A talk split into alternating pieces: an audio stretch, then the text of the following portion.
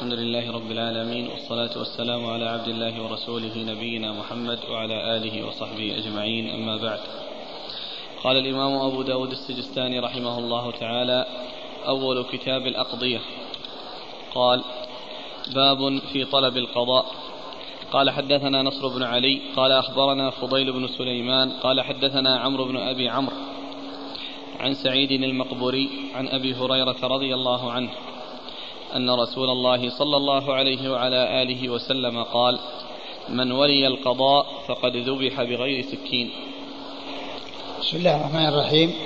الحمد لله رب العالمين وصلى الله وسلم وبارك على عبده ورسوله نبينا محمد وعلى آله وأصحابه أجمعين أما بعد.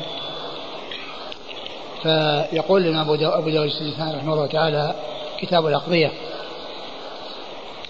والأقضية جمع قضاء والمراد به الإخبار بالحق على وجه الإلزام به. الإخبار به الإخبار بالحق مع الإلزام به. أي أن فيه إخبار إلزام وذكر الإلزام فيه تمييز بينه وبين الفتوى. لأن الفتوى إخبار بالحق من غير إلزام به. والقضاء إخبار بالحق مع الإلزام به. والقضاء هو الإخبار بالحق مع الإلزام به. وإذا فكل من الفتوى والقضاء فيها بيان الحق وإخبار بالحق. ثم يتميز القضاء عن الفتوى بأن معه مع مع البيان مع بيان الحق إلزام به. والفتوى ليس معها مع بيان الحق إلزاما به. ثم ذكر أبو داود باب طلب القضاء. يعني كل إنسان يسعى ليحصل القضاء وليطلب القضاء. وهذا غير محمود لأن الإنسان قد لا يعان عليه إذا حرص عليه ورغب فيه وكان عنده آه، آه، حرص آه، للوصول إليه. ولكن إذا كلف به وطلب منه فهو مظنة لأن يعان عليه وأن يوفق ويسدد. وهذا مثل الولايات.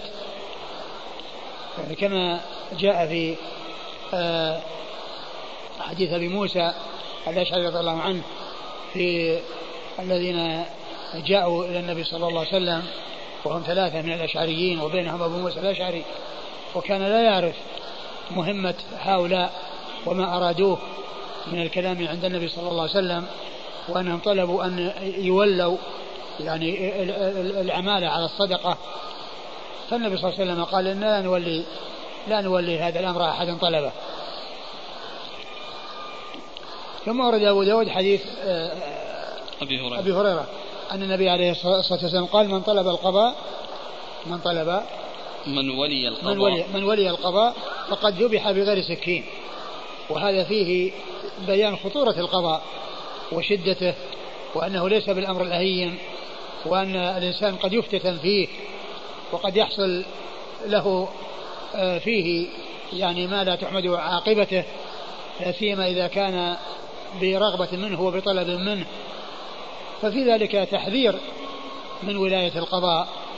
ومعلوم أن هذا حيث لا يتعين على الإنسان وأما إذا تعين عليه فإن فإنه لا بد لا بد للناس من قضاة. يقضون بينهم ويحكمون بينهم. ولو تركوا بدون قضاة لحصل من الشر ما لا يعلمه إلا الله عز وجل.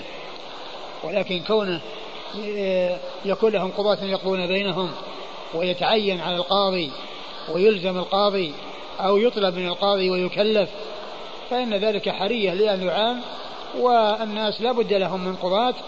ولكن الشأن فيما إذا كان أمكن الإنسان ووجد غيره ممن يقوم مقامه وحصل على السلامة منه. فلا شك أن ذلك خير كثير لأنه جاء فيه هذا هذا الذي يدل على شدته وعلى خطورته حيث قال عليه الصلاة والسلام من يلي القضاء فقد ذبح بغير سكين. وفسر هذا بأن المقصود منه أن فيه خطرا على دين الإنسان. وفسر بأن بأنه حصل له ذبح يعني وهو المقصود به الهلاك ولكنه ليس كالذبح بالسكين الذي به تلف الجسم وذهاب الجسم ولكن فيه خطورة على على دين الإنسان يعني حيث يعني قد يحصل منه الجور ويحصل منه الحيف ويحصل منه الميل يعني بغير حق. ويترتب على ذلك ضرر كبير للإنسان وهذا هو المقصود من قوله قد ذبح بغير سكين نعم. قال حدثنا نصر بن علي. نصر بن علي بن نصر بن علي الجهضمي وهو ثقة أخرج له أصحاب كتب الستة. عن فضيل بن سليمان. عن فضيل بن سليمان وهو صدوق له خطأ كثير أخرج له أصحاب الكتب. صدوق له خطأ كثير أخرج له أصحاب الكتب الستة. عن عمرو بن أبي عمرو. عن عمرو بن أبي عمرو وهو ثقة. ثقة. ربما وهم أخرج ثقة ربما وهم أخرج له أصحاب الكتب الستة. عن سعيد المقبري عن سعيد آه، المقبري سعيد بن أبي سعيد المقبري وهو ثقة أخرج له أصحاب الكتب الستة. عن أبي هريرة. عن أبي هريرة عبد الرحمن بن صخر الدوسي صاحب رسول الله صلى الله عليه وسلم وأكثر أصحابه حديثا. قال حدثنا نصر بن علي قال أخبرنا بشر بن عمر عن عبد الله بن جعفر عن عثمان بن محمد الأخنسي عن المقبري والأعرج عن أبي هريرة رضي الله عنه عن النبي صلى الله عليه وعلى آله وسلم أنه قال من جعل قاضيا بين الناس فقد ذبح بغير سكين. ثم أورد أبو داود حديث أبي هريرة من طريق أخرى من جعل قاضيا بين الناس فقد ذبح بغير سكين. وهو مثل الذي قبله. قال حدثنا نصر بن علي عن بشر بن عمر. نصر بن علي مر ذكره وبشر بن عمر ثقة أخرج له أصحاب الكتب الستة. عن عبد الله بن جعفر.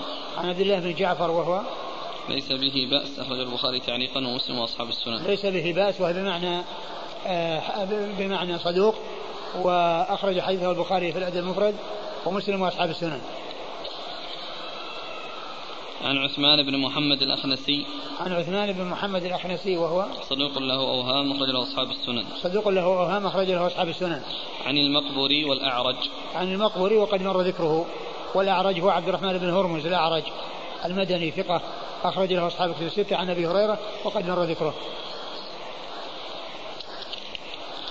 عفى الله عنك. من درس القضاء في المعاهد الشرعية التي تدرس القضاء ويكون بعد الدراسة قاضيا هل يعد ذلك طلبا للقضاء وآثم بفعله؟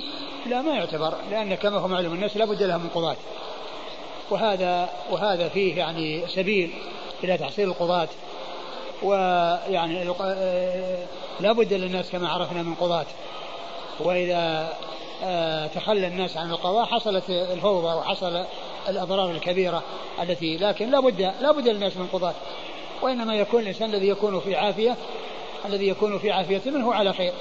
والإنسان الذي آه، يتعين عليه ويقوم به يرجى له الخير.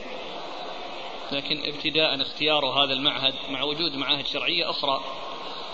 ما فيه شيء. على كل إن شاء الله ما في شيء إن شاء الله. وهذا قريب يقول يستدل بحديث أبي موسى على أن كل من طلب ولاية فإنه متهم في قصده لذلك. لا كلمة يعني كونه متهم في قصده يعني يخشى عليه لأن الإنسان إذا طلب شيئا قد لا يعان عليه. يعني كون قصده أنه قصد سيء لا قد لا يكون الإنسان قصد قصد حسن. ما يكون الإنسان أنه متهم في قصده بأن يكون قصده سيء وإنما قد يكون قصده حسن ولكن آآ آه، آآ آه، طلب الشيء آه، لا يجعل ذلك مشجعا ومرغبا في توليته وإنما يولى غيره ممن لم يكن طلبه. مثل ما حصل لأبي موسى لأنه جاء هو اثنين من الأشعريين ولم ولما طلبوا يعني التولية الرسول صلى الله عليه وسلم قال إن لا نولي هذا العمل أحد طلبه. ثم إنه ولى أبا موسى الأشعري. وأبو موسى الأشعري لما ابدوا ما عندهم وهو ما يدري إيش عندهم ظن أو خشي ان أن يفهم الرسول صلى الله عليه وسلم أنه جاء مثل ما جاءوا وهو ما يعرف عن الشيء الذي جاءوا من أجله. فأخبر النبي صلى الله عليه وسلم قال إنني ما علمت هذا الذي قالوه وهذا الذي جاءوا من أجله أنا ما عندي علم به علم. فالرسول صلى الله عليه وسلم ولاه ولم يولهم.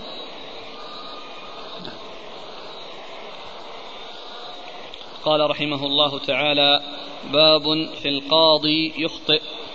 قال حدثنا محمد بن حسان السمتي قال حدثنا خلف بن خليفة عن أبي هاشم عن ابن بريدة عن أبيه رضي الله عنه عن النبي صلى الله عليه وعلى آله وسلم أنه قال القضاة ثلاثة واحد في الجنة واثنان في النار فأما الذي في الجنة فرجل عرف الحق فقضى به ورجل عرف الحق فجار في الحكم فهو في النار ورجل قضى للناس على جهل فهو في النار. ثم ورد أبو داود باب في القاضي يخطي والقاضي إذا أخطأ آه، يعني عن جهل وكونه جاهل وقضى بين الناس بجهل فهو غير معذور لأن كونه يعني يقضي بين الناس وهو جاهل لا يسوغ له ذلك. حتى ولو أصاب هو هو آثم لأن إصابته كما يقول رمية من غير رامي. رمية من غير رامي لأنه ليس ليس عالما وإنما هو جاهل. فكونه صادف الحق ووافق الحق إصابته هذه لا تفيده شيئا لأنه آه، آه، إنما قضى بجهل. وإصابته الحق صارت اتفاقا صارت اتفاقا. فهي كما يقول رمية من غير رامي وإنما الذي آه، يغفر له الخطأ هو الذي يكون عنده قدرة ويجتهد ثم يخطئ. فإنه عند ذلك يكون مأجورا على اجتهاده أجرا واحدا وقد رفع عنه الإثم. والذي اجتهد وأصاب يحصل أجرين أجرا للاجتهاد وأجرا للإصابة كما سيأتي في حديث عمرو بن العاص. رضي الله تعالى عنه. آه، أورد أبو داود رحمه الله حديث بريدة بن الحصيب رضي الله تعالى عنه أن النبي صلى الله عليه وسلم قال القضاة ثلاثة رجل عرف الحق وقضى به يعني إنسان عنده علم وقضى بعلم فهو في الجنة لأنه عرف الحق وقضى بالحق. ورجل عرف الحق وجار في حكمه يعني معناه أنه حاد عن الحق وقضى بغير الحق وجار في حكمه فهذا في النار. لأنه عرف الحق ولم يعمل به. والثالث الذي قضى بجهل. الذي قضى بجهل فهو في النار أيضا لأنه ما قضى بعلم. وإذا فالذين هم في النار اثنان إنسان علم ولكنه حاف وجار وعصى. والثاني آه، حكم بغير علم فكل منهما آثم وكل منهما مخطئ لكن الأول أشد وأسوأ لأن من يعصي الله على بصيرة أسوأ وأشد ممن يعصيه عن جهل. ولهذا يقول الشاعر إذا كنت لا تدري فتلك مصيبة وإن كنت تدري فالمصيبة أعظم. إذا كنت لا تدري فتلك مصيبة وإن كنت تدري فالمصيبة أعظم. وعلى هذا فالقضاة ثلاثة كما بين ذلك رسول الله صلى الله عليه وسلم. قاض عرف الحق وقضى به فهو في الجنة وقاض عرف الحق ولكنه جار في حكمه فهو في النار ورجل قضى بجهل فهو في النار.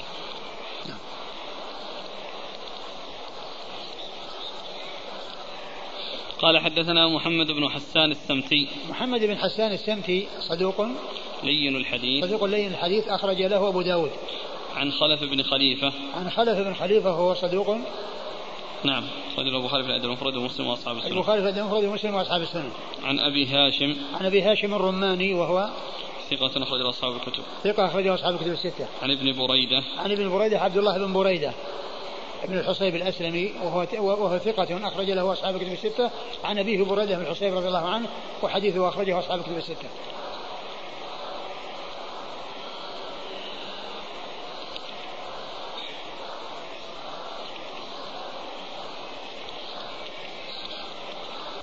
قال أبو داود وهذا أصح شيء فيه يعني حديث ابن يعني حديث ابن بريدة القضاة ثلاثة. نعم. قال حدثنا عبيد الله بن ميسرة قال حدثنا عبد العزيز يعني بن محمد قال أخبرني يزيد بن عبد الله بن الهاد عن محمد بن إبراهيم عن بسر بن سعيد عن أبي قيس مولى عمرو بن العاص عن عمرو بن العاص رضي الله عنه أنه قال قال رسول الله صلى الله عليه وعلى آله وسلم إذا حكم الحاكم فاجتهد فأصاب فله أجران وإذا حكم فاجتهد فأخطأ فله أجر. فحدثت به أبا بكر بن محمد فقال هكذا حدثني أبو سلمة عن أبي هريرة. ثم ورد أبو داود حديث عمرو بن العاص وكذلك هو حديث أبي هريرة رضي الله تعالى عنهما أن النبي عليه الصلاة والسلام قال إذا حكم الحاكم فاجتهد فاجتهد فأصاب فله أجران. وإذا حكم الحاكم فاجتهد وأخطأ فله أجر واحد. وقوله إذا حكم الحاكم يعني أراد الحكم. إذا حكم الحاكم فاجتهد يعني أراد الحكم فاجتهد. لأن هنا لأن قوله حكم المقصود به الإرادة لأنه قال بعد ذلك فاجتهد. وهو مثل قول الله عز وجل إذا قمتم إلى الصلاة فاغسلوا وجوهكم. يعني أردتم القيام. إذا قمتم إلى الصلاة يعني أردتم القيام فاغسلوا توضأوا إذا أردتم الصلاة فتوضأوا إذا قمتم أردتم القيام فكذلك إذا أردتم آه يعني آه إذا حكم يعني أراد الحكم. فاجتهد يعني بذل وسعه في الوصول إلى الحق فأصاب فله أجران أجر على اجتهاده وأجر على إصابته. أجر على اجتهاده وأجر على إصابته. وإذا حكم فاجتهد وأخطأ فله أجر واحد على اجتهاده. وخطأه مغفور مرفوع عنه الإثم. ولكنه حصل أجرا. وهذا الحديث واضح الدلالة على أنه ليس كل مجتهد مصيب لأن النبي صلى الله عليه وسلم قسم المجتهدين إلى قسمين. مصيب ومخطئ. ولو كان كل مجتهد مصيب ما حصل هذا التقسيم. ما يكون هذا التقسيم ما يصير ما من فائدة. وإذا فالحديث واضح الدلالة في أن في أن أن أن, أن المجتهدين منهم من يصيب الحق ومنهم من يخطئه. ومن اجتهد وأصابه حصل أجرين ومن اجتهد ولم يصيبه حصل أجرا واحدا وخطأه مغفور. وليس كل مجتهد مصيب. لكن كل مجتهد مصيب أجرى ولكن مع مع التفاوت في الأجر. المجتهد المصيب حصل أجرين والمجتهد المخطئ حصل أجرا واحدا. وأما إصابة الحق فليس كل يصيب الحق لأن النبي صلى الله عليه وسلم قسم الحكام إلى إلى مصيب ومخطئ. فلو كان كل مجتهد مصيب إذا إيش معنى قوله؟ فاجتهد فأصاب واجتهد وأخطأ؟ النبي صلى الله عليه وسلم بين أن هناك مصيب وهناك مخطئ. إذا ليس كل مجتهد مصيب. لكن إذا أريد به إصابة الأجر نعم كل مجتهد مصيب. كل مجتهد مصيب أجرا وليس كل مجتهد مصيب حقا. نعم. قال حدثنا عبيد الله بن ميسرة. عبيد الله بن ميسرة القواريري وهو ثقة أخرجه البخاري ومسلم وأبو داود النسائي. ثقة أخرجه البخاري ومسلم وأبو داود النسائي. عن عبد العزيز يعني بن محمد. عبد العزيز محمد الدراوردي صدوق أخرج له أصحاب الكتب الستة. عن يزيد بن عبد الله بن الهاد. عن يزيد بن عبد الله بن الهاد وهو ثقة أخرج له أصحاب الكتب الستة. عن محمد بن إبراهيم. عن محمد بن إبراهيم التيمي ثقة أخرج له أصحاب الكتب الستة. عن بسر بن سعيد. عن بسر بن سعيد وهو ثقة أخرج له أصحاب الكتب الستة. عن أبي قيس مولى عمرو بن العاص. عن أبي قيس مولى عمرو بن العاص وهو ثقة أخرج له أصحاب الكتب الستة. عن عمرو بن العاص. عن عمرو بن العاص رضي الله عنه وحديثه أخرجه أصحاب الكتب الستة. فحدثت به أبا بكر بن حزم فقال هكذا حدثني أبو سلمة عن أبي هريرة. قال هذا هكذا حدثني أبو سلمة عن أبي هريرة يعني إنه إن, هذه طريق أخرى. طريق أخرى آه، جاءت عن أبي هريرة كما جاءت عن عمرو بن العاص. قال فحدثت به أبا بكر بن حزم. أبو بكر بن حزم ثقة اخرج له أصحاب الكتب الستة. عن أبي سلمة. عن أبي سلمة بن عبد الرحمن بن عوف ثقة اخرج له أصحاب الكتب الستة. عن أبي هريرة. عن أبي هريرة مر ذكره. أحسن الله إليك. يقول لماذا عبر هنا بالحاكم ولم يعبر بالقاضي؟ النتيجة واحدة لأن القاضي القاضي حاكم. أقول القاضي حاكم يحكم بما أنزل الله. هل من أصاب الحق يفضل أو يفضل على من لم يصبه؟ نعم يفضل بالأجر كما هو معلوم. يعني حصل له فضيلة في الأجر بأن هذا حصل أجرين وهذا ما حصل له أجر واحد.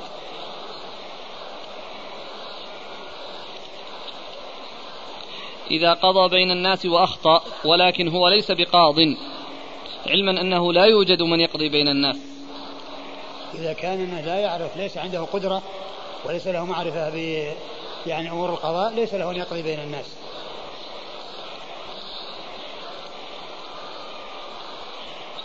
قال حدثنا عباس بن عبد العظيم قال حدثنا قال حدثنا عباس العنبري قال حدثنا عمر بن يونس قال حدثنا ملازم بن عمرو قال حدثني موسى بن نجدة عن جده يزيد بن عبد الرحمن وهو أبو كثير قال حدثني أبو هريرة رضي الله عنه عن النبي صلى الله عليه وعلى آله وسلم أنه قال من طلب قضاء المسلمين من طلب قضاء المسلمين حتى يناله ثم غلب عدله جوره فله الجنة ومن غلب جوره عدله فله النار. ثم ورد أبو داود حديث أبي هريرة. أبي هريرة رضي الله عنه أن النبي صلى الله عليه وسلم قال من طلب قضاء المسلمين حتى يناله فغلب عدله جوره فله الجنة ومن غلب جوره عدله فله النار. وهذا يعني آه، آه، فيه فيه عدل وجور. ومعلوم أن أن أن أن العدل مطلوب والجور مذموم. وأن أن ما حصل منه إصابة الحق فيه فهو مأجور عليه وما حصل فيه العدول عن الحق فهو فهو مأزور عليه. وما حصل فيه الجور وعدم الاتيان بالحق فهو مأزور عليه. والعكس الذي غلب يعني جوره عدله. الذي غلب جوره عدله. فإن فإنه مأزور. في كل ما جار به وإن حصل منه عدل فهو مأجور عليه وهو مأجور عليه. ومن العلماء من قال إن غلب جوره عدله يعني معناه أنه صار عادلا وأنه لم يكن جائرا وعلى هذا يكون محمودا وعكسه يكون مذموما.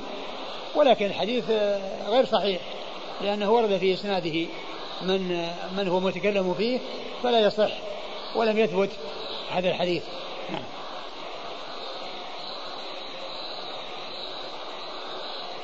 قال حدثنا عباس العنبري. عباس بن عبد العظيم العنبري ثقة أخرجه البخاري تعليقا ومسلم وأصحاب السنن. عن عمر بن يونس. عن عمر بن يونس وهو ثقة أخرج أصحاب الكتب. وهو ثقة أخرج أصحاب الكتب الستة.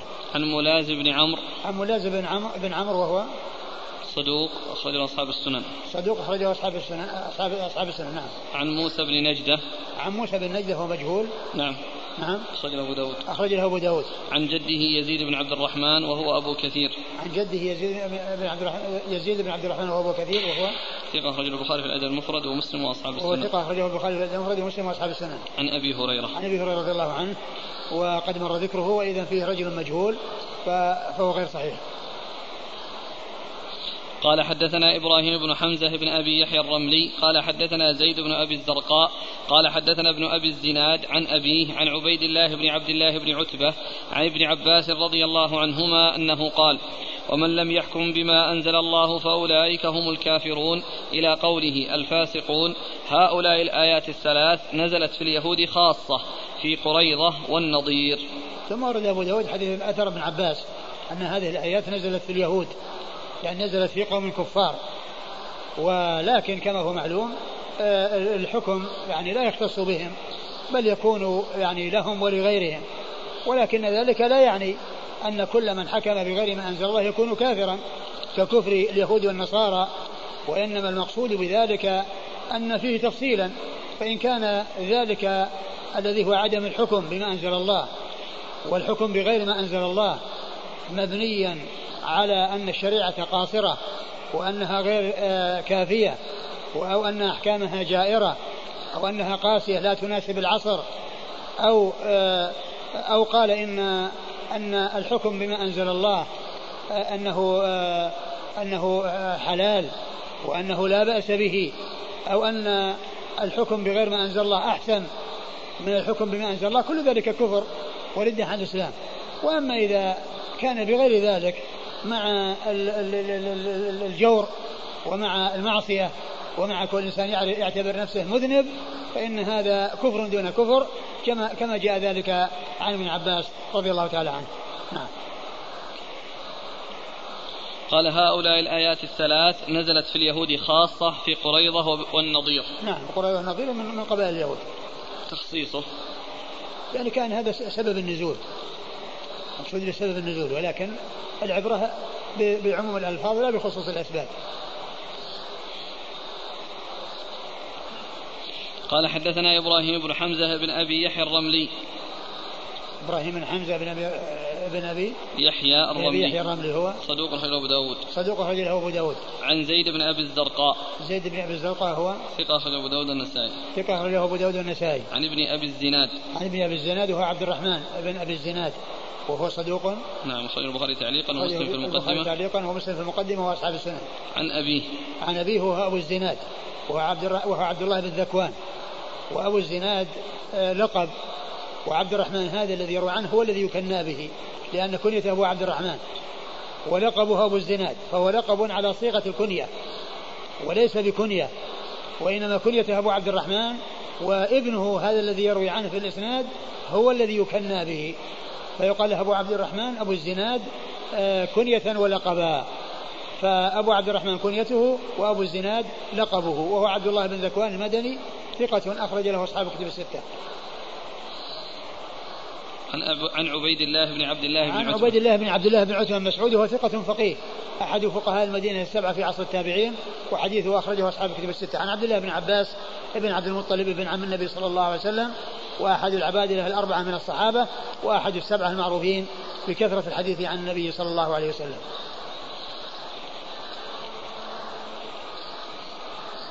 من حكم بغير ما أنزل الله في مسألة أو مسألتين أو ثلاث. فهل يصح يصح أن يقال لا يكفر؟ وما نعم. كان أكثر من ذلك فهو إذا, إذا لم يكن مستحلا فإنه لا يكفر. وأما إذا كان مستحلا ولو واحدة فإنه يكفر. وأما التحديد وليس هناك ما هناك تحديد. يعني ما في تحديد. إذا قيل مسألة هي قال إيش الفرق بين إيش الذي يميز بين الأولى والثانية؟ وإذا قال ثنتين قال إيش الفرق بين الثنتين والثلاث؟ وهكذا. المسألة اللي الواقعة الآن قضية وضع القوانين ونشرها في المحاكم في البلد وأمر القضاة بأن يتحاكموا ويحكموا بها. نعم يعني وضع القوانين إذا كانت الشريعة قائمة ثم يعني أتى آت وبدلها ووضع قوانين وألزم الناس بها فإن هذا يكون كفرا. نعم. إذا كان يعني آه، آه، ما كانت البلاد كانت في تبديل كانت البلاد مستعمرة. تبديل شريعة. تبديل شريعة. إذا كان شريعة قائمة ثم أتى بدلها بقوانين وضعية وألزم الناس بذلك فإنه يكون كفرا أما إذا كان أن القوانين موجودة والإنسان الذي جاء ورث تركة فاسدة وعنده اتجاه إلى أنه يتخلص من هذه التركة الفاسدة ويعمل على التخلص منها وتغييرها إلى أحكام الشريعة فهذا على خير. ولكن الذي آه الذي آه يستحل أو يعتبر أن, أن ذلك حلال أو أنه لا فرق بين الشريعة وبين غيرها أو اتهام الشريعة بما تتهم به من قصور أو أو أو, أو قسوة أحكام وما إلى ذلك هذا هو الذي يكون ردة. قال رحمه الله تعالى باب في طلب القضاء والتسرع إليه. قال حدثنا محمد بن العلاء ومحمد بن المثنى قال أخبرنا أبو معاوية عن الأعمش عن رجاء الأنصاري عن عبد الرحمن بن بشر الأنصاري الأزرق قال دخل رجلان من أبواب كندة وأبو مسعود الأنصاري رضي الله عنه جالس في حلقة. فقال ألا رجل ينفذ بيننا؟ فقال رجل من الحلقة أنا. فأخذ أبو مسعود كفا من حصى فرماه به. وقال مه إنه كان يكره التسرع إلى الحكم. ثم ورد أبو داود باب في طلب القضاء والتسرع فيه. يعني المبادرة إليه أو الحرص على التقدم فيه وأنه هو الذي يتولاه ويسبق إليه يعني أن ذلك غير سائغ. والإنسان لا يستعجل. حتى حتى الفتوى التي هي دون القضاء يعني كان كل واحد يحيل على الثاني ويريد ان ان غيره يتولى المهمة دونه. فالتسرع في الأحكام والتسرع في يعني في الفتوى آه، والمبادرة إلى ذلك وكونه يعني يسبق غيره في هذا هذا مذموم وليس بمحمود. وقد أورد أبو داود حديث آه، أبي مسعود آه، عقبة بن عمرو الأنصاري البدري رضي الله تعالى عنه أنه كان في مجلس وأنه جاء رجلان وأنهما قال من يعني ينفذ بيننا يعني من يحكم بيننا. فبادر رجل وقال أنا فأنكر عليه أبو مسعود وقال ما آه، قال ما إيش؟ ما إنه كان يكره التسرع إلى الحكم. إنه كان يكره التسرع إلى الحكم والحديث ضعيف. يعني في إسناده من هو متكلم فيه.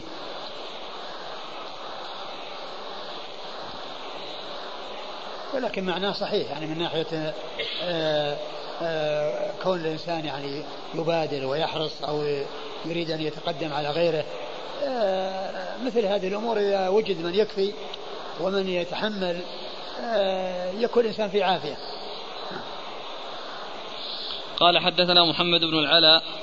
محمد بن العلاء بن كريب أبو كريب ثقة أخرج له أصحاب الكتب الستة. ومحمد بن المثنى. محمد المثنى أبو موسى العنزي الملقب الزمن وهو ثقة. أخرج له أصحاب الكتب الستة بل هو شيخ لأصحاب الكتب الستة. عن أبي معاوية. عن أبي معاوية محمد بن خازم الضرير الكوفي ثقة أخرج له أصحاب الكتب الستة. عن الأعمش. عن الأعمش سليمان بن مهران الكاهلي الكوفي ثقة أخرج له أصحاب الكتب الستة. عن رجاء الأنصاري. عن رجاء الأنصاري مقبول. نعم أخرج له أبو داود بن ماجه. أبو داود بن ماجه. عن عبد الرحمن بن بشر الأنصاري الأزرق. عن عبد الرحمن بن بشر الأنصاري الأزرق وهو مقبول أخرج له مقبول أخرج له مسلم وأبو داود النسائي. مسلم وأبو داود النسائي. عن أبي مسعود الأنصاري عن أبي مسعود عقبة بن عمرو الأنصاري رضي الله تعالى عنه وهو صحابي أخرج له أصحاب في الستة دخل رجلان من أبواب كندة يعني انها قيل أنها يعني إنها في المدينة وأنهما أبواب يقال لها أبواب كنده نعم. يعني هي أبواب مسجد مثلا مسمات نعم. أبواب مسجد لأنه يقول وأبو مسعود جالس في حلقة. ما ندري. هل هو المسجد أو أنها أو أنها يعني آه، من أبواب يعني آه، يعني آه، غير المسجد. فقال فقال ألا رجل ينفذ بيننا؟ يعني يحكم بيننا.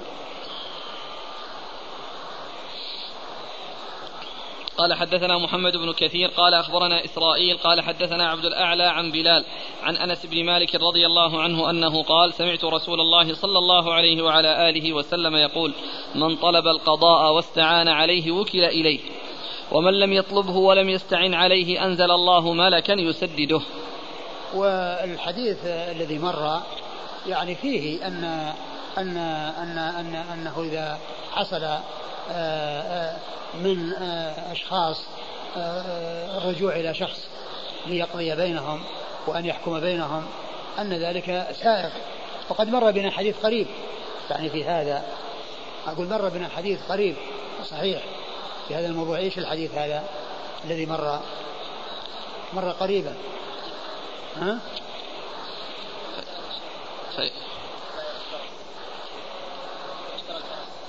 نعم. اللي هو اللي هو الصحابي من هو؟ اللي اشترى فرسا بعبد. و وكان وكان آه، صاحب الفرس يعني أراد أن يرجع في خير المجلس.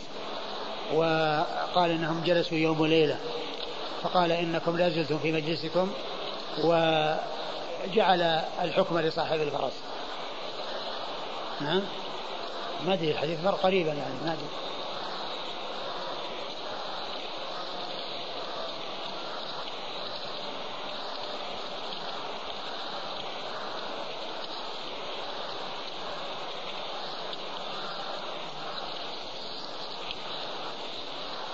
طبعا هو في الكتاب السابق.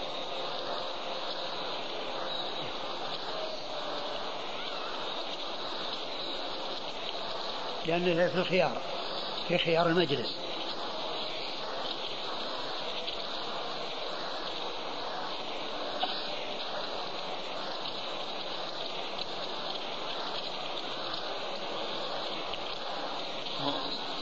مو أبو أمامة؟ نعم. ما وجد؟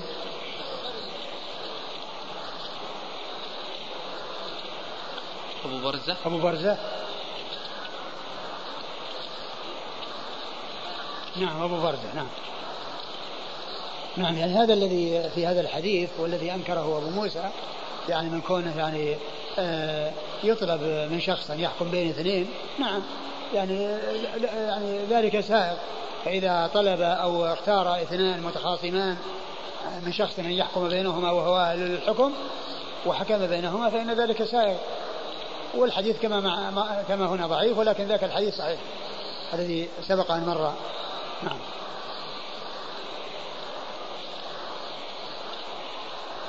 الحديث الثاني اللي هو عن قال لا حديث نعم. قال حدثنا محمد بن كثير قال أخبرنا إسرائيل قال حدثنا عبد الأعلى عن بلال عن أنس بن مالك رضي الله عنه أنه قال سمعت رسول الله صلى الله عليه وآله وسلم يقول من طلب القضاء واستعان عليه وكل إليه ومن لم يطلبه ولم يستعن عليه أنزل الله ملكا يسدده. ثم أورد أبو داود حديث آه، أنس. أنس بن مالك رضي الله عنه من طلب القضاء واستعان عليه آه، وكل إليه. من طلب القضاء واستعان عليه وكل إليه. وكل إليه. من طلب القضاء يعني حرص في على طلبه واستعان يعني استعان ببعض الناس للوصول إليه. يعني جعلهم يعني يساعدونه ويعاونونه للوصول إليه فإنه يوكل إليه. ومن ومن؟ ومن لم يطلبه ولم يستعن عليه أنزل الله ملكا يسدده. ومن لم يطلبه ويستعن عليه أنزل الله ملكا يسدده لأنه آه، أسند إليه بغير رغبة منه وبغير طلب منه. فهذا حري بأن يعني بأن يوفق وأن يسدد. والحديث غير صحيح. أيضا فيه من هو متكلم فيه. ولكن لا شك أن أن الحرص على الشيء أو الحرص عليه مذموم وأن السلامة منه حيث لا يتعين أن ذلك مطلوب نعم قال حدثنا محمد بن كثير محمد بن كثير العبدي ثقة أخرج له أصحاب كتب الستة. عن إسرائيل. عن إسرائيل وهو ابن يونس بن أبي إسحاق ثقة أخرج له أصحاب كتب الستة. عن عبد الأعلى. عن عبد الأعلى بن عامر وهو صدوق. يهم يهم أخرج له أصحاب السنن. أصحاب السنن. عن بلال. عن بلال ابن أبي موسى الفزاري مقبول اخرج أبو داود. بلال بن أبي موسى الفزاري وهو مقبول أخرج له. أبو داود والترمذي وابن ماجه. أبو داود والترمذي وابن ماجه. عن أنس. عن أنس رضي الله عنه صاحب رسول الله صلى الله عليه وسلم وخادمه وأحد السبعة المعروفين بكثرة الحديث عن النبي صلى الله عليه وسلم. انقطاع. نعم. عن بلال عن أنس. وسيأتي أن بينهما خيثمة. في الإسناد الثاني؟ أي. أي. طبعا ال ال لو كان ما في إلا الانقطاع كان ما يؤثر بس الكلام على المتكلم فيه. اللي بيجي ذاك لين الحديث. أي نعم. لكن هذا بلال في الطبقة السابعة ها؟ الحافظ يقول إنه في الطبقة السابعة نعم يروي عن أنس أي نعم هو في انقطاع لكن الكلام على أنه إذا جاء من طريق أخرى متصلا نعم يعني ينجبر ولا يؤثر ولكن الكلام كونه يوجد في الإسناد المتصل آه، وكذلك المنقطع من هو متكلم فيه هذا يؤثر فيه. لأن هذا موجود في الإسناد الثاني أيضا اللي هو بلال. نعم.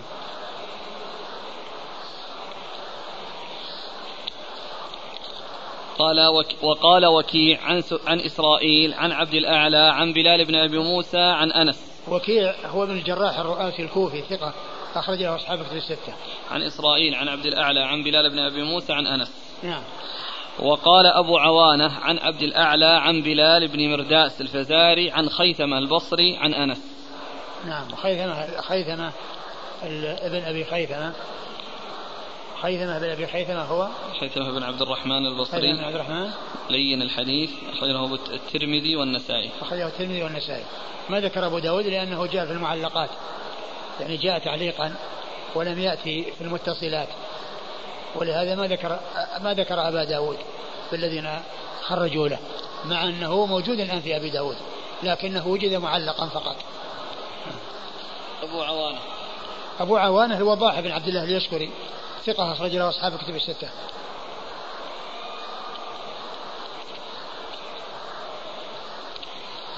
قال حدثنا أحمد بن حنبل قال حدثنا يحيى بن سعيد قال حدثنا قرة بن خالد قال حدثنا حميد بن هلال قال حدثني أبو بردة قال قال أبو موسى رضي الله عنه قال النبي صلى الله عليه وعلى آله وسلم لن نستعمل أو لا نستعمل على عملنا من أراده. ثم ورد أبو داود حديث أبي موسى الأشعري أن لا لن نستعمل أو لا نستعمل على عملنا أحدا أراده يعني أن من طلبه لا يحرص عليه ولا يرغب فيه. وإنما يرغب في الذي لا يطلبه لأن لأن الذي لا يطلبه حري أن يسدد والذي يطلبه آه، آه، حري بأن يوكل إليه. نعم. قال حدثنا أحمد بن حنبل. أحمد بن محمد بن حنبل الشيباني الإمام المحدث الفقيه أحد أصحاب المذاهب الأربعة المشهورة من مذاهب أهل السنة وحديثه أخرجه أصحاب كتب الستة. عن يحيى بن سعيد يحيى بن سعيد القطان ثقة أخرج له أصحاب كتب الستة. عن قرة بن خالد قرة بن خالد ثقة أخرج له أصحاب كتب الستة. عن حميد بن هلال عن حميد بن هلال وهو ثقة أخرج له أصحاب الكتب. ثقة أخرج له أصحاب الكتب. عن أبي بردة عن أبي بردة بن أبي موسى الأشعري وهو ثقة أخرج له أصحاب كتب الستة. عن أبي موسى هو عبد الله بن قيس الأشعري رضي الله عنه وهو صحابي أخرج له أصحاب كتب الستة. قال رحمه الله تعالى باب في كراهية الرشوة.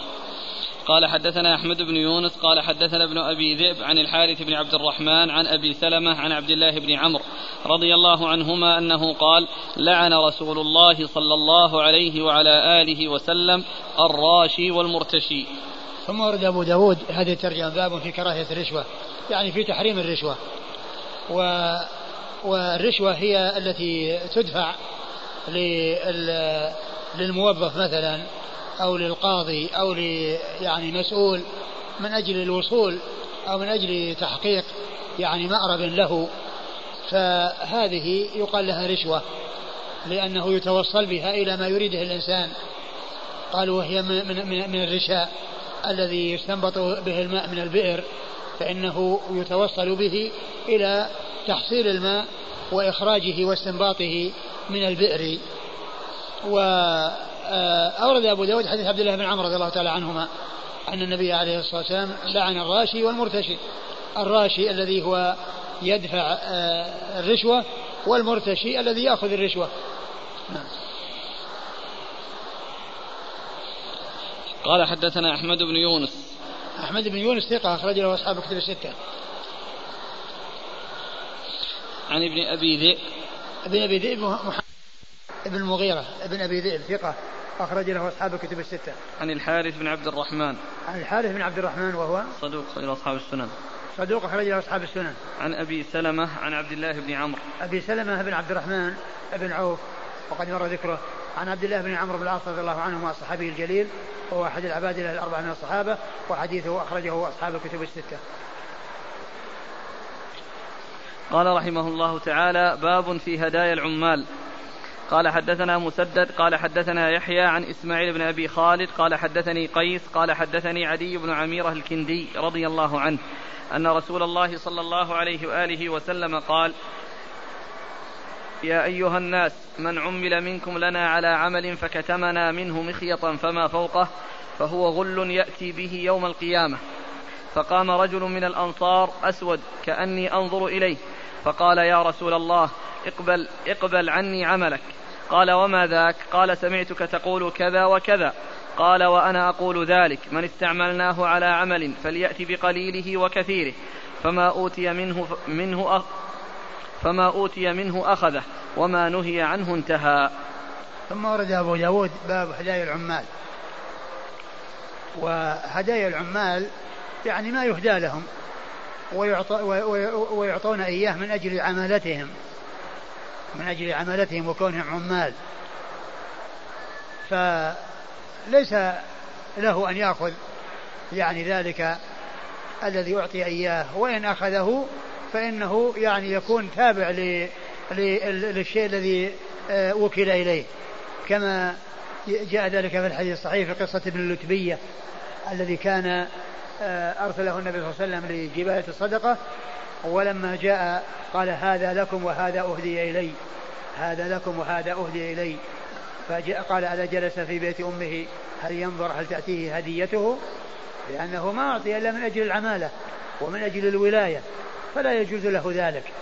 لا يجوز له ذلك لا يجوز له أن يأخذ وإن أخذ فإنه يضيفه إلى الشيء الذي آه، آه، آه، الذي كلف به واستعمل عليه.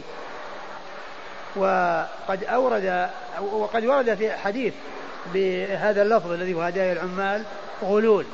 بلفظ هدايا العمال غلول. ورد في ذلك حديث يعني صحيح. فكلمة هدايا العمال جاء في يعني فيها حديث بهذه الصيغة. وفيه أنه غلول. وهذا الحديث يدل على ما دل عليه الحديث الذي هو هدايا العمال غلول والذي ترجم له المصنف هنا حيث قال هدايا العمال وأنها من جملة الغلول. وأن الإنسان إذا استعمل على عمل فإنه يأتي بالشيء الذي آه، آه، كلف به ولا يأخذ شيئا ولا يقبل شيئا وإنما يأخذ ما يعطى إياه من جهة الوالي وينتهي عما نهي عنه من جهة الوالي نعم. عن علي بن عميرة الكندي رضي الله عنه أن رسول الله صلى الله عليه وآله وسلم قال يا أيها الناس من عمل منكم لنا على عمل فكتمنا منه مخيطا فما من فوقه. عمل من عمل يعني جعل عاملا استعمل على عمل فكتم مخيطا وهو الإبرة فما فوقه. يعني هذا شيء قليل تافه. ويعني معناه أنه لا يكتم شيئا بل كل شيء يؤديه ولو كان شيئا يسيرا ولو كان شيئا قليلا. والتهاون في القليل يؤدي إلى الوصول إلى الكثير. والاستعفاف عن الشيء القليل من باب أولى أن أن يستعف عن الكثير. فكتمنا منه مخيطا فما فوقه فهو غل يأتي به يوم القيامة. يعني يأتي به يوم القيامة يحمله يوم القيامة. ومن يغل يأتي بما غل يوم القيامة.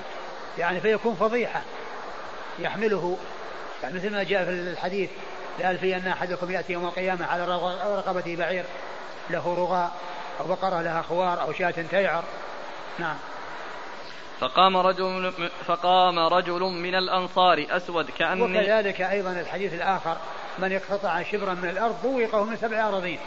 يعني يأتي يحمله على على يحمله على ظهره أو على كتفه. يعني هذا الذي اقتطعه إلى سبع أراضين.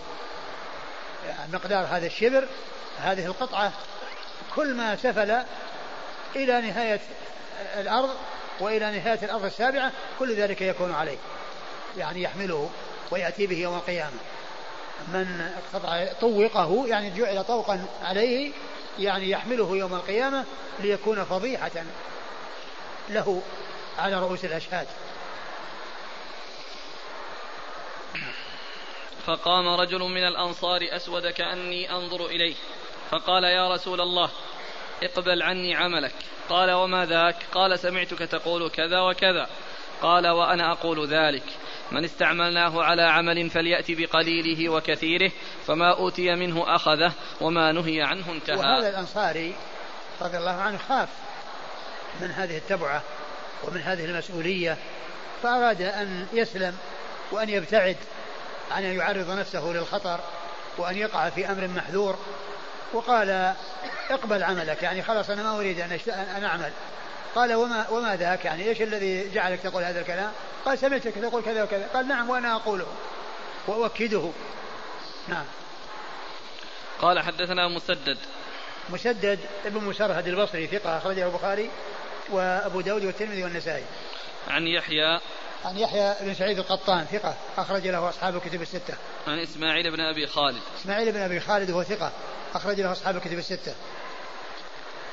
عن قيس. عن قيس وهو بن أبي حازم وهو ثقة مخضرم أخرج له أصحاب الكتب الستة وهو الذي قيل عنه أنه اتفق له أن روى عن العشرة المبشرين بالجنة. وقيل إنه إنه يستثنى منهم واحد ولكنه يعني روى عن هؤلاء آه، آه، الخيار الفضلاء الذين هم خير هذه الأمة وهم العشرة هم بشر بالجنة. أبو بكر وعمر وعثمان وعلي وطلحة والزبير وسعد وسعيد وعبد الرحمن بن عوف وأبو عبيدة بن الجراح. هؤلاء العشرة المبشرون بالجنة.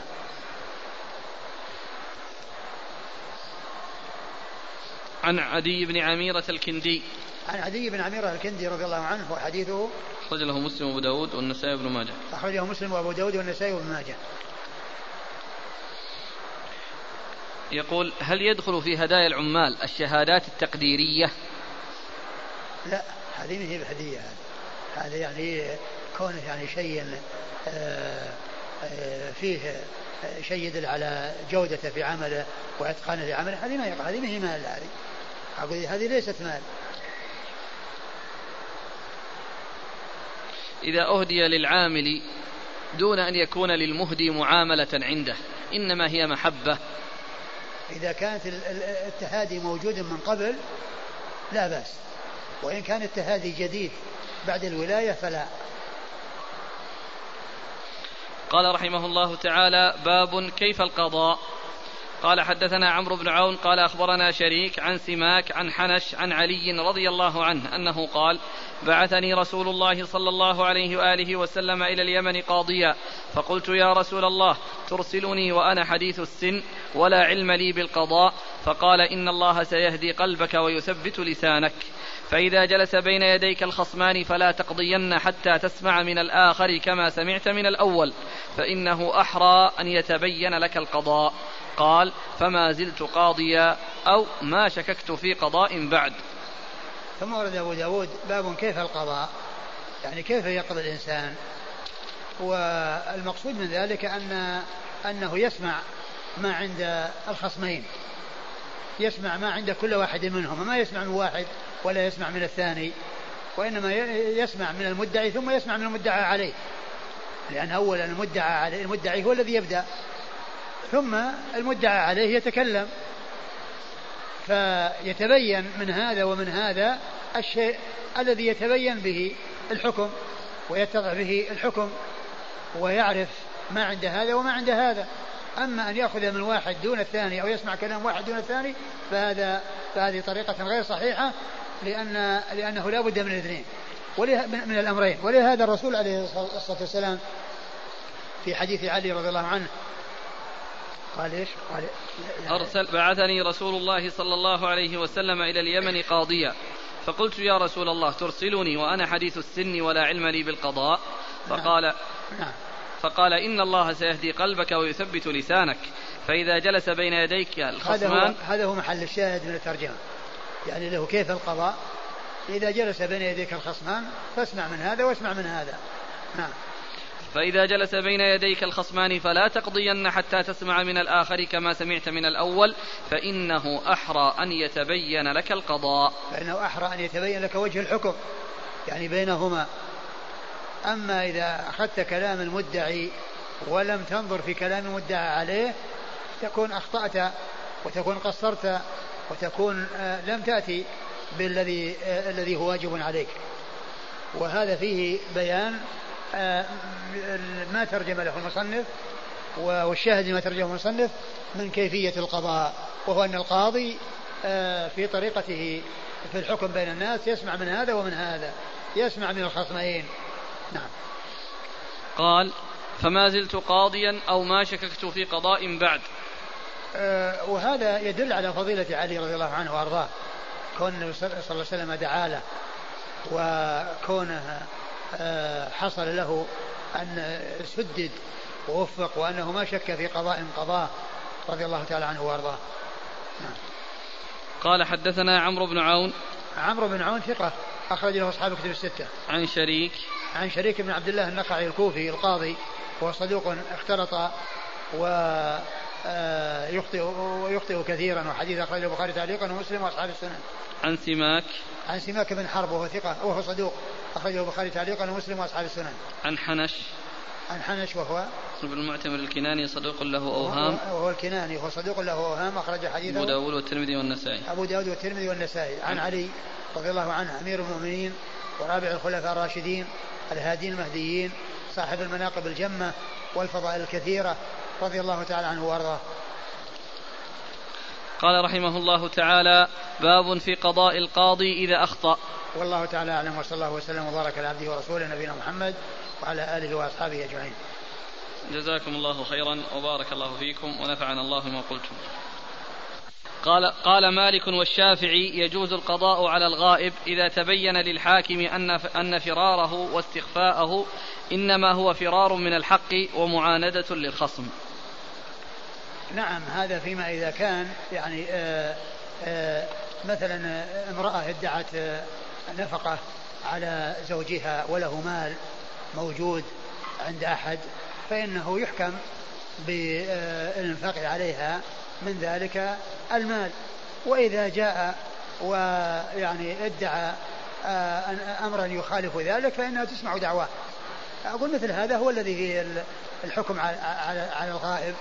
يعني في في في أمر يعني حاضر وأمر لا يقبل التأخير ككون امرأة في عصمته وليس لها نفقة منه وتطالب بنفقة ويوجد له مال مرصود عند أحد فيمكن أن تعطى من ذلك المال وإذا جاء لا يسقط حقه في الرجوع إليها إذا كانت غير صادقة فيما تقول. قال عن علي عليه السلام. كلمة عليه السلام هذه كما ذكرت آه، فيما مضى أن ابن كثير رحمه الله ذكر في تفسير آه، سورة الأحزاب عند قول الله عز وجل إن الله وملائكته يصلون على النبي. يا أيها الذين آمنوا صلوا عليه وسلموا تسليما. قال أن اعتاد بعض النساخ أو كثير من النساخ أنهم عندما يأتي ذكر علي أو فاطمة يقولون عليه السلام وعليها السلام. وهذا آه، وهذا غير صحيح لأن الذي ينبغي أن يسوى بين الصحابة وأن يعامل الصحابة معاملة واحدة وأن يترضى عنهم التي هي طريقة السلف في الترضي عن الصحابة. في حديث علي رضي الله عنه أنه يقول للنبي صلى الله عليه وسلم لا علم لي بالقضاء. وقد سبق أن القاضي لا يكون قاضيا إلا إذا كان عالما. فما التوجيه؟ كما هو معلوم يعني من باب التواضع رضي الله عنه وأنه يعني يريد يعني السلامة. نعم. كذلك في هذا الحديث لابد أن يكون كل من الخصمين موجود. حديث هند سبقا قلت إنه فتوى. هذيك فتوى نعم. الإشكال أن البخاري رحمه الله بوب فقال باب القضاء على الغائب. نعم يعني على اعتبار أنه يمكن ان ان ان ان ان, أن, أن, أن, أن هذا يعني أنه يعني يكون من هذا القبيل الذي هو كونه يعني يستحق شيء. ولكن هذا يعني كما هو معلوم هذا معلوم من حال أبي سفيان. رضي الله عنه يعني هذا الشيء انه كان عنده شح وأنه كذا وكذا ومن أجل ذلك الرسول صلى الله عليه وسلم أذن لها بأن تأخذ. ف هو من هذا القبيل يعني كونه يعني قضاء على غايب نعم. لكنه الذي يظهر أنه من قبيل الفتوى. نعم.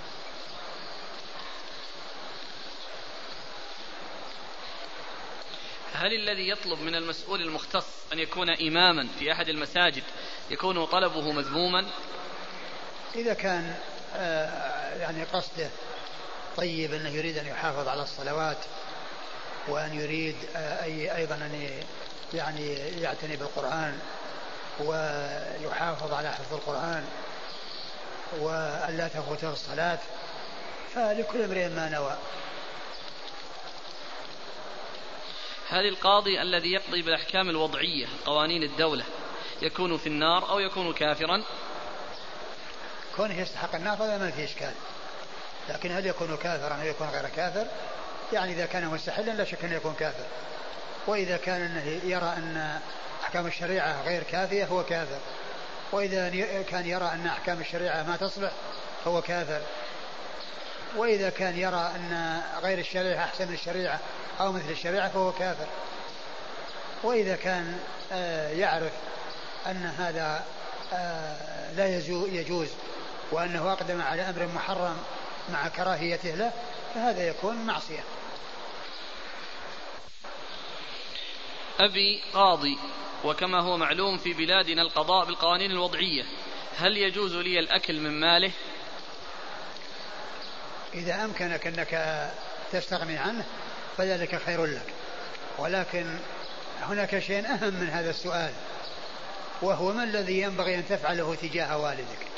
هل تتركه على ما هو عليه أو تحرص على سلامته وأنه يشتغل في طريق آه، سليم ويحصل رزقه من طريق مشروع وأن يبتعد عن هذا العمل الخبيث الذي هو الحكم بغير ما أنزل الله والحكم بالقوانين الوضعية الوضيعة. عندنا القض في بلادنا القضاة يقضون بالقوانين الوضعية فإذا حصل لي ظلم من أحد الأشخاص في عرض أو مال فهل لي أن أتحاكم إليهم؟ احرص على أن أنك آآ آه، آآ آه، تنتهي مع خصمك على طريقة دون أن تصلوا إلى إلى هؤلاء الذين يحكمون بغير ما أنزل الله وإذا كان هناك أحد عنده علم ترجعون إليه وتحكمونه. وتصيرون إلى ما يحكم به هذا هو الذي عليكم أن, أن تفعلوه.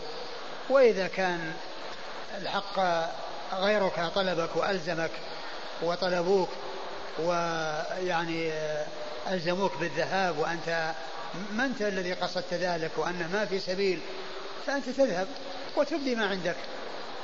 ولكن الطريقة المثلى كما هو معلوم من الجانبين أن يبتعدوا عن القضاة الذين يحكمون بغير ما أنزل الله وأن يحكموا من يكون عنده علم بالشريعة ويصيرون إلى حكمه.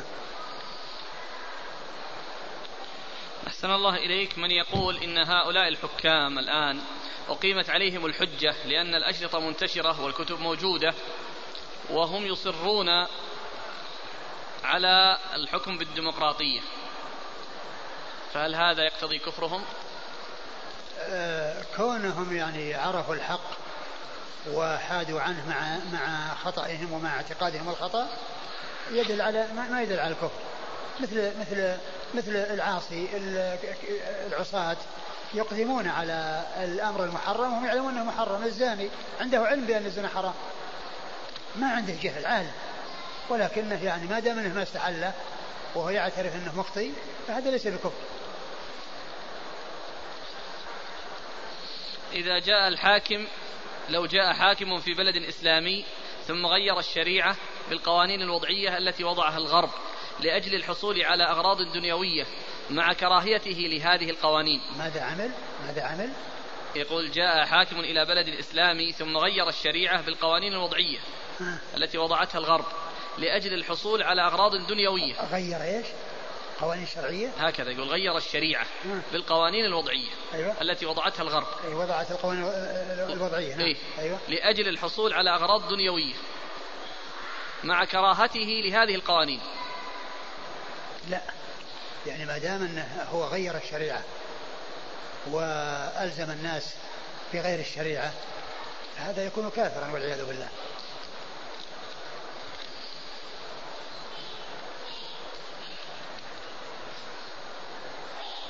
ما المراد بقولكم إذا بدل الشريعة؟ هل المراد بهذا إذا بدل شرع الله كله بما فيه الأمر بالتوحيد؟ أو أن المراد به التبديل في قضايا المواريث والنكاح ونحو ذلك؟ والتبديل يعني كما هو معلوم الذي يتحاكم إليه الناس. الناس يتحاكمون ويعني يرجعون إلى إلى إلى إلى قضاة ويفصلون بينهم. وأما الأمور التي لا يرجع أن يحتاج الناس فيها إلى قضاء هذا شيء بينهم وبين الله. ولكن الشيء الذي يحتاجه فيه الناس إلى إلى إلى إلى قضاة ويقضون بينهم بغير ما أنزل الله. وأما آه، الأمور الأخرى هذه ما للناس فيها علاقة. حتى لو حصل أنه رأى رأي باطل فيما يتعلق بالعقيدة آه، الناس ما لهم دخل فيه وعقيدته لكن الكلام في شيء هم ملزمون به يعني فيما بينهم ويذهبون للمحاكم بسببه ويطلب بعضهم بعض من أجل التحاكم. واما فيما يتعلق بأمور عقدية أو كونه يعني يعتقد عقيدة غير صحيحة فهذا آه، آه، ما ما يترتب عليه أو ما ليس من قبيل الشيء الذي يحتاج الناس إليه فيما في الحكم بينهم والقضاء بينهم. ذكرتم الفرق في الحكم بالقوانين الوضعية بين من كان يحكم ببلده بالشرع فنحاه وألزم بالقوانين وبين من أتى على الحكم والقوانين موجودة. فهذا الأخير إن لم يسعى إلى تغيير الحكم بالقوانين فهل يكون له حكم الأول؟ لا ما يكون له حكم الأول. الإنسان الذي غير وبدل هذا هو الذي كفره واضح. وأما إنسان جاء والتركة موجودة وبقي يعني على على شيء موجود وهو كاره له طبعا يختلف عن ذاك. وهذا قريب منه يقول ما حال القضاة؟ في تلك الحال جاء على قوانين وضعية يسعى إلى الإصلاح لكنه لم يفعل بعد. فما حال القضاة في تلك الحال؟ هل يتركون العمل في القضاء في بلادهم حتى تحكم الشريعة؟ الواجب عليهم أن يتركوا لأنهم لا يحكم بغير ما أنزل الله. ويرجع الناس إلى قضاة شرعيين. إن, إن, إن, إن, إن تمكنوا بأنهم ينصبون ويولون من أجل يعني وهم يصلون بين الناس أو آه كل آه مختلفين يذهبون إلى من عنده علم ويتحاكمون إليه ويرضون بحكمه. يقول ما هو أصل الحكم بغير ما أنزل الله؟ كفر أو معصية؟ ما هو؟ أصل الحكم بغير ما أنزل الله. هل هو أصله كفر أو معصية؟ الحكم بما أنزل الله يكون كفرا ويكون معصية. الكفر الحكم بما أنزل الله يكون كفرا ويكون معصية بالتفصيل الذي ذكرناه. هل يفهم من كلامكم أن مجرد الاستبدال كفر بدون جحود أو اعتقاد؟ استبدال الشريعة بالقوانين. نعم يعني كونه يغير الشريعة لأنه ما غيرها ما غيرها ولا نحى الشريعة ولا أتى بالقوانين إلا أنه يرى أن هذه أفضل من هذه. جزاكم الله خيرا وبارك الله فيكم ونفعنا الله بما قلت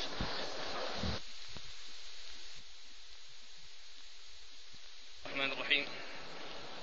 الحمد لله رب العالمين. والصلاة والسلام على عبد الله ورسوله نبينا محمد وعلى آله وصحبه أجمعين. أما بعد قال الإمام أبو داود السجستاني رحمه الله تعالى باب في قضاء القاضي إذا أخطأ.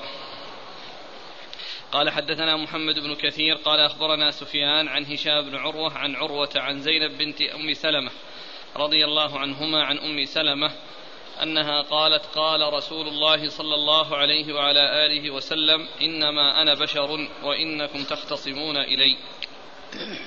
ولعل بعضكم أن يكون ألحن بحجته من بعض فأقضي له على نحو, من على نحو ما أسمع منه.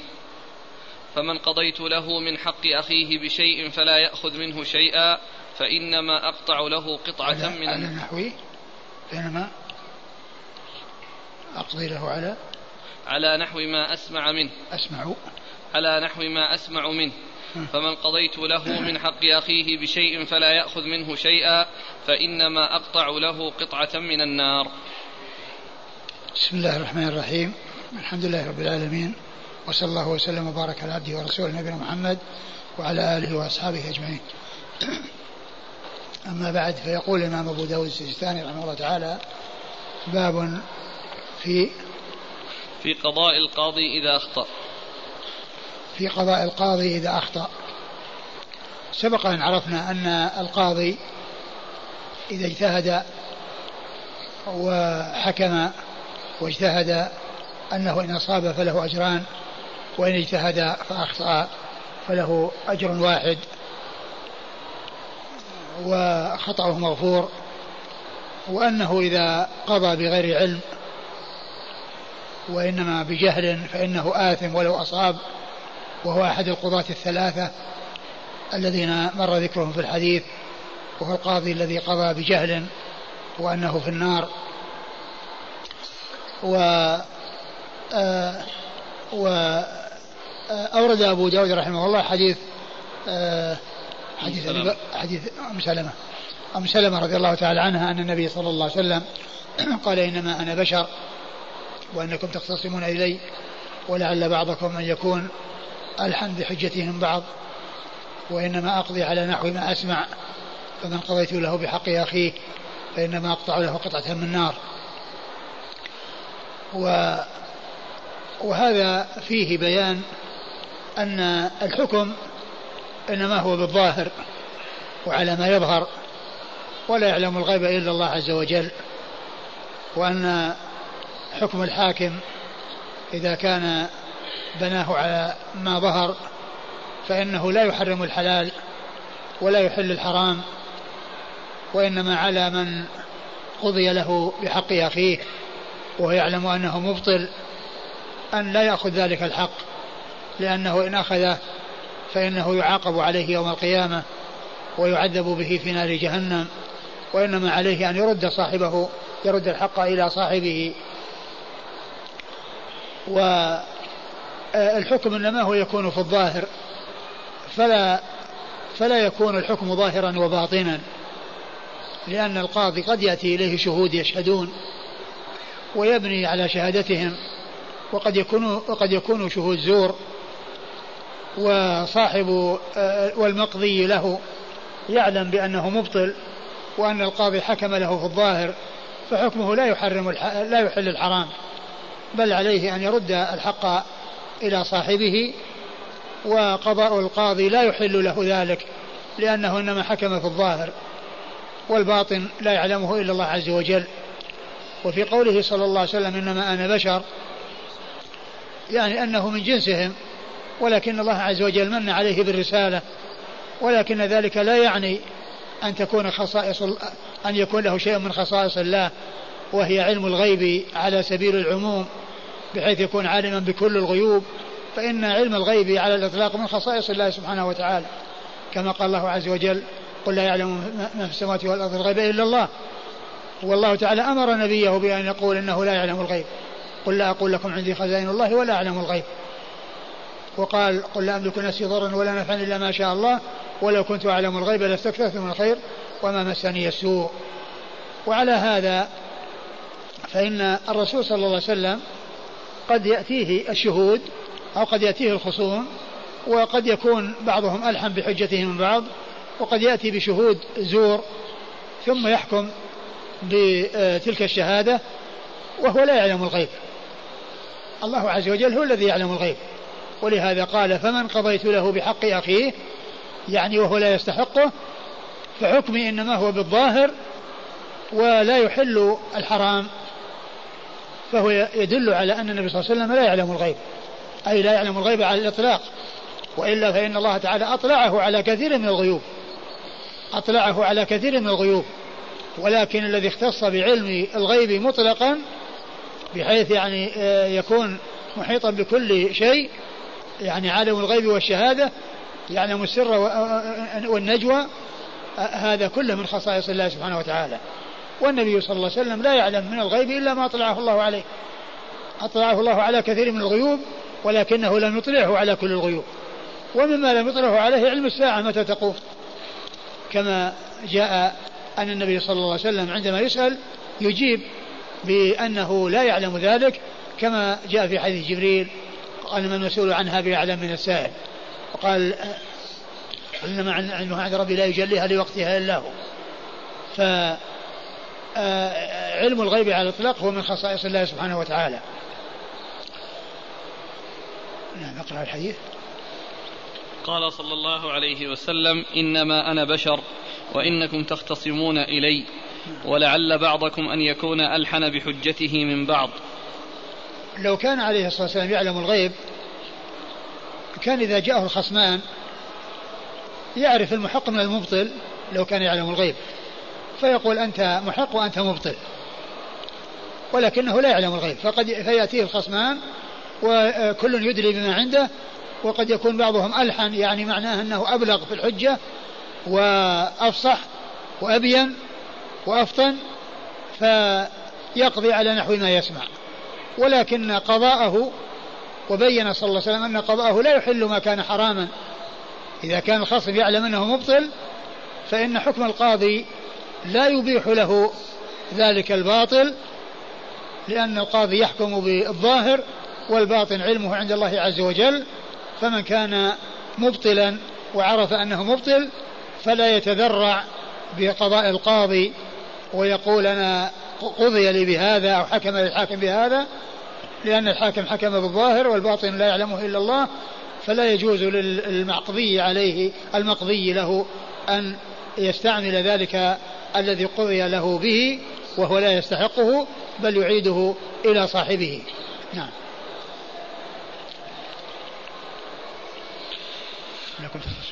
ولعل بعضكم أن يكون ألحن بحجته من بعض فأقضي له على نحو ما أسمع منه. نعم. فمن قضيت له من حق أخيه بشيء فلا يأخذ منه شيئا فإنما أقطع له قطعة من النار. نعم. قال حدثنا محمد بن كثير. محمد بن كثير العبدي ثقة أخرج له أصحاب الكتب الستة.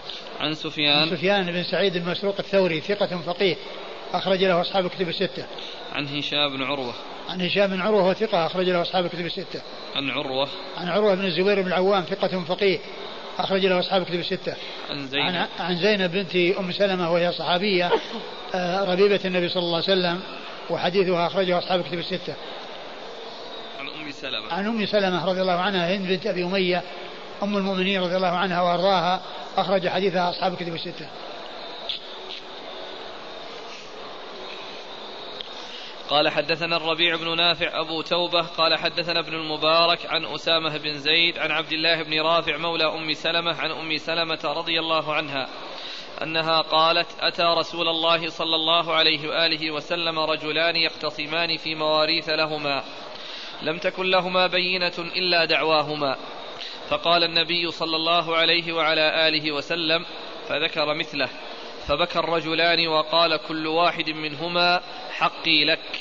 فقال لهما النبي صلى الله عليه وعلى آله وسلم أما إذ فعلتما ما فعلتما فاقتسما وتوخيا الحق ثم استهما ثم تحالا.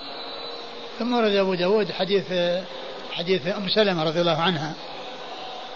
أنه جاء رجلان إلى النبي صلى الله عليه وسلم يختصمان في ميراث بينهما و ثم ذكر ما تقدم إنما أنا بشر الذي مر في الحديث السابق.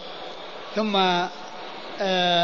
فقال كل واحد منهما حقي يعني ليس لي حق الحق لك يقول لصاحبه. كل واحد تبرأ من هذا الذي ادعاه. فالنبي صلى الله عليه وسلم قال أما إذ قلتما هذا فاقتسما يعني نصفين وتوخيا يعني القسمة بأن يكون القسمين يكون القسمان متعادلين ومتساويين. ثم استهما يعني يعمل قرعة. ثم تحالى يعني ليحلل كل منكما صاحبه ليحلل منكما صاحبه. فهذا يدلنا على ما كان عليه أصحاب الرسول صلى الله عليه وسلم من الخوف من الله عز وجل وأنه لما ذكرهم صلى الله عليه وسلم بما ذكرهم به وبين أن من قطع حكم له بشيء من حق أخيه فإنما يقطع له قطعة من نار. كل واحد تبرأ وقال ليس لي ليس لي شيء. فالرسول صلى الله عليه وسلم لما رآهما كل منهما تبرأ وكل منهما خاف وكان الحق بينهما لا يعدوهما فقال لهما اقتسما. اقتسمه بينكما يعني نصفين وكل وتوخيا في القسمة بحيث يكون كل كل قطعة مماثلة للقطعة الثانية أو كل جزء مماثل, مماثل للجزء الثاني. ثم بعد ذلك اعمل استهاما الذي هو القرعة التي يتميز بها ما يكون لهذا وما يكون لهذا. ثم بعد ذلك يكون التحالل الذي هو كون كل واحد يحلل الآخر. ويبرئ ساحته وذمته بأن يبيعه فتكون آه، يعني هناك براءة ذمة وتخالص فيما بينهم مما حصل بينهم من الخلاف بأن يبيح كل منهما صاحبه ويحلل كل منهما صاحبه. نعم. أتى رسول الله صلى الله عليه وآله وسلم رجلان يختصمان في مواريث لهما. في مواريث لهما يعني آه، آه، كل يدعي أن الحق له وهي مواريث قديمة. نعم. لم تكن لهما بينة إلا دعواهما. لم تكن لهما بينة إلا دعواهما. ما في إلا مجرد الكلام. ما عند أحد بينة على على الآخر إلا مجرد الدعوة. كل واحد يدعي شيئا. نعم. قال حدثنا الربيع بن نافع أبو توبة. أبو الربيع بن نافع أبو توبة الحلبي وهو ثقة أخرج له أصحاب كتب الستة إلا الترمذي.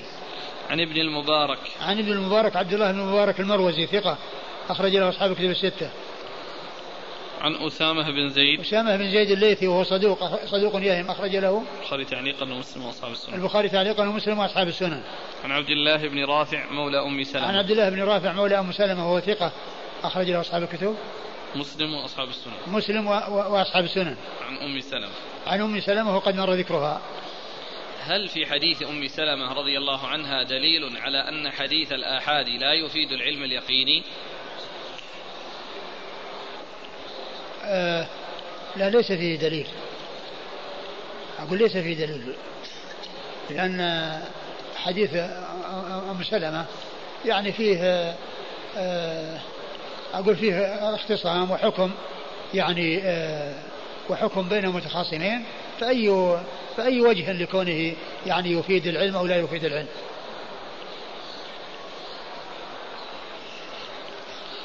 قال حدثنا إبراهيم بن موسى الرازي قال أخبرنا عيسى قال حدثنا أسامة عن عبد الله بن رافع قال سمعت أم سلمة رضي الله عنها عن النبي صلى الله عليه وعلى آله وسلم بهذا الحديث. قال يختصمان في مواريث وأشياء قد درست. فقال إني إنما أقضي بينكم برأيي فيما لم ينزل علي فيه. ثم أورد الحديث من طريق أخرى وقال إني أقضي بينكم في رأيي فيما لم ينزل علي فيه. ولكن كما هو معلوم هو لا يقر. يعني آه، إذا اجتهد فإنه لا يقر إلا على حق. صلوات الله وسلامه وبركاته عليه. وإذا حصل منه شيء نزل الوحي في بيان الحق في ذلك مثل ما حصل في قصة الأسارة أسارة بدر وفي بعض المسائل فإنه لا يقر صلى الله عليه وسلم على على على غير الحق. فهو إذا اجتهد وفي في بعض الأحيان في شيء لم ينزل فإن إذا كان حكمه يعني مطابق يعني لما لما عند الله ولما يحيي الله عز وجل وإلا فإنه ينزل عليه الوحي من الله عز وجل ببيان الحق في ذلك إما يعني إقرار أو عدم إقرار. يختصمان في مواريث وأشياء قد درست. يعني قديمة يعني أشياء قديمة درست يعني قديمة. قال حدثنا إبراهيم بن موسى الرازي. إبراهيم بن موسى الرازي ثقة أخرج له أصحاب كتب الستة. عن عيسى. عن عيسى بن يونس بن أبي إسحاق ثقة أخرج له أصحاب كتب الستة. عن أسامة عن عبد الله بن رافع عن أم سلمة. وقد مر ذكرهم. الحديث السابق ضعفه الشيخ. ضعفه بأسامة بن زيد والحقيقة أسامة بن زيد يعني صدوق يهم. فيعني وقد صحح يعني شيء يعني كثير من حديثه فلا يؤثر. وجود أسامة بن زيد فيه. التضعيف فيه نظر.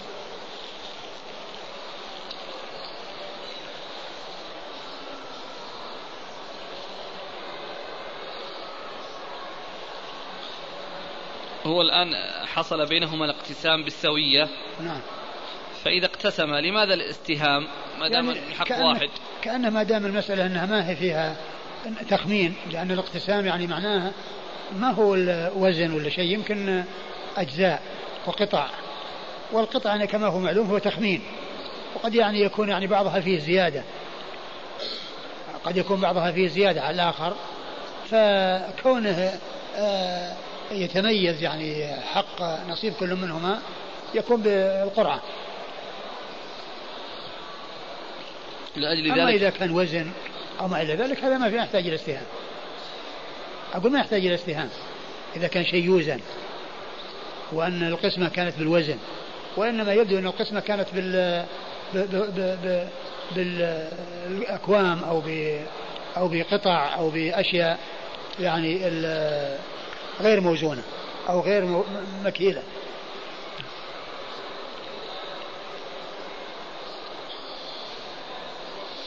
قال حدثنا سليمان بن داود المهري قال أخبرنا ابن وهب عن يونس بن يزيد عن ابن شهاب أن عمر بن الخطاب رضي الله عنه قال وهو على المنبر يا أيها الناس إن الرأي إنما كان من رسول الله صلى الله عليه وآله وسلم مصيبا لأن الله كان يريه وإنما هو منا الظن والتكلف.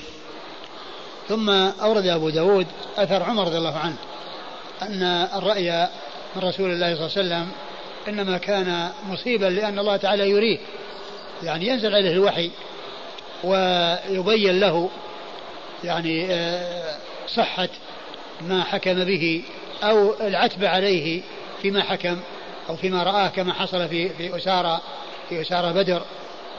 وإنما هو من الرأي والتكلف. الظن أو الظن والتكلف. الظن والتكلف. الظن والتكلف.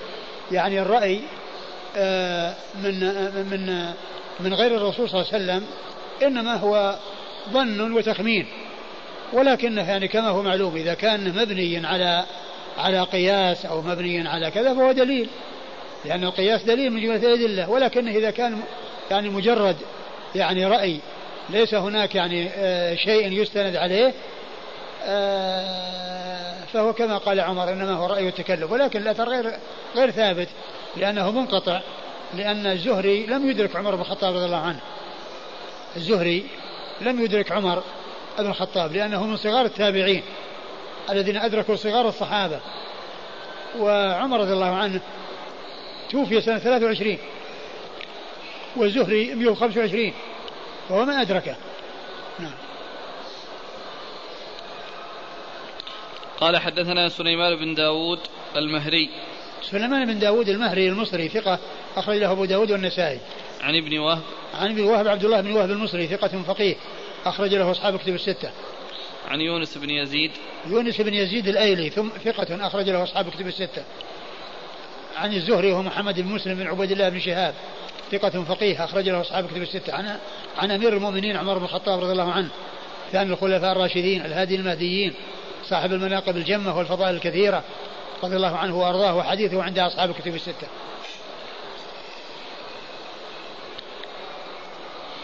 قال حدثنا أحمد بن عبدة الضبي قال أخبرنا معاذ بن معاذ قال أخبرني أبو عثمان الشامي ولا يخالني رأيت شاميا أفضل منه يعني حريث بن عثمان.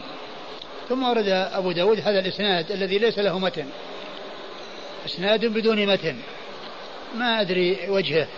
وقد جاء في بعض النسخ مثل ما قال صاحب عون المعبود ولكن ما ندري إيش وجهه وصاحب عون المعبود يقول ما أدري إيش وجهه لأنه ما في متن.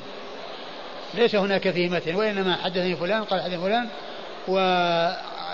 وفلان يعني لا يخال هناك أحد أفضل منه الذي هو حريز بن عثمان. نعم.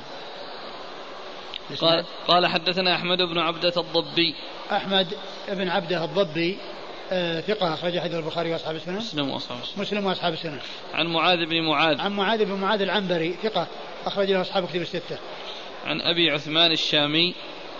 ولا إخالني رأيت شامي. عن أبي عثمان الشامي وهو حريز بن عثمان ثقة أخرج حديث البخاري وأصحاب السنن ولا إخالني رأيت شاميا أفضل منه. لا إخالني يعني لا أظنني. لا إخال بمعنى أظن. إخال بمعنى أظن. ف... نعم.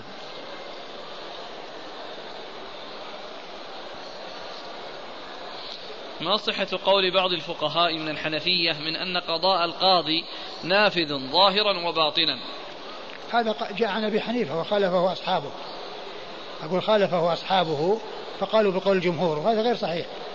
كيف يكون كيف يكون باطنا و و والمحكوم عليه يعلم أنه مبطل وأنه إنما قضي له بشهادة الزور. كيف يكون يعني هذا هذا خطأ. والصواب أنه نافذ ظاهرا لا باطنا لأن النبي صلى الله عليه وسلم قال فمن فمن قضيت له بشيء بحق أخيه فإنما أقطع له قطعة من نار. فإنما أقطع له قطعة من نار. فهذا يعني بيان أنه لا ينفذ باطنا وإنما ينفذ ظاهرا.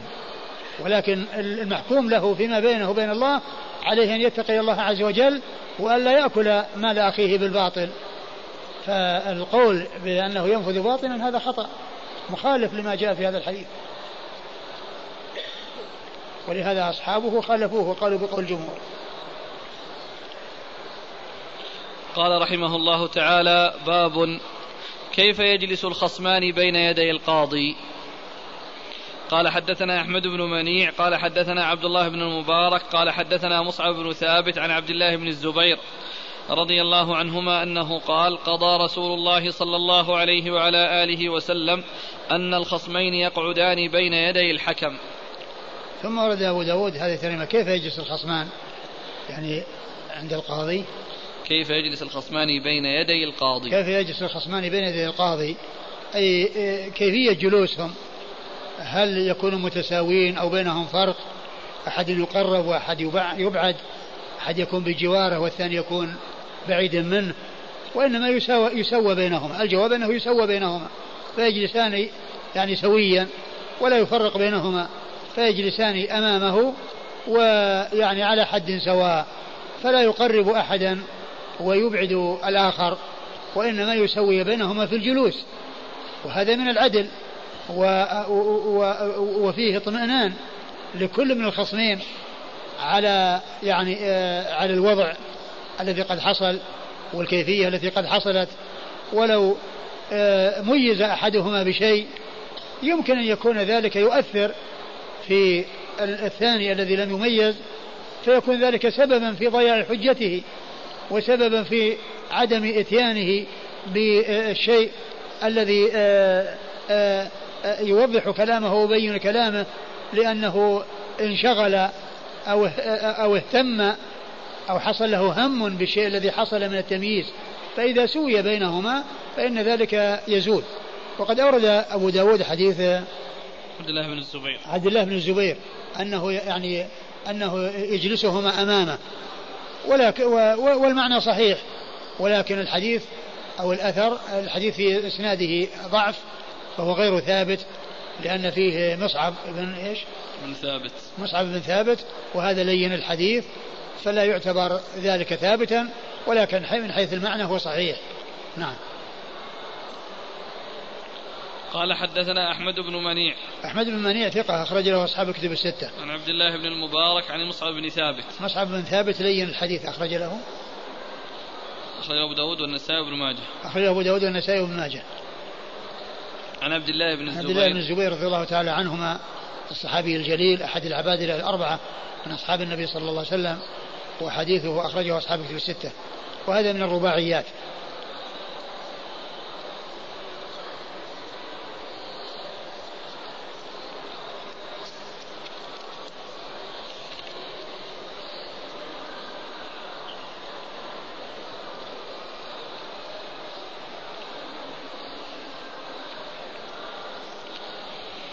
قال رحمه الله تعالى باب القاضي يقضي وهو غضبان.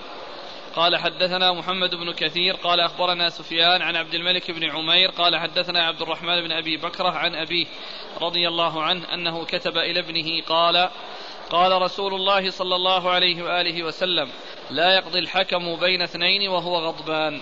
ثم ورد أبو داود باب في القاضي يقضي وهو غضبان أي أنه لا يجوز له ذلك وإنما يقضي في حال راحته وهدوئه وعدم وجود ما يشوش فكره وباله يشوش باله وفكره بأن يكون يعني عنده غضب آه، آه، يصرفه عن الإدراك والتأمل وكذلك مثله مما يشابهه بأن يكون يعني فيه جوع شديد أو يكون فيه مرض يعني ألم يؤلمه مشغول بالألم. ويؤثر عليه الألم أو غير ذلك من الأشياء التي تقاس عليه. الحاصل أن القاضي إنما يقضي في حال آه، هدوئه وراحته لا في حال ما آه، يكون عنده فيه تشويش أو تشوش ومن غضب أو غيره. وقد أورد أبو, أبو, آه، أبو داود حديث أبي بكر رضي الله تعالى عنه أن النبي صلى الله عليه وسلم قال لا يقضي الحكم وهو غضبان. قال حدثنا محمد بن كثير عن سفيان مر ذكرهما؟ عن عبد الملك بن عمير عن عبد الملك بن عمير وهو صدوق. ثقة أخرج أصحاب الكتب.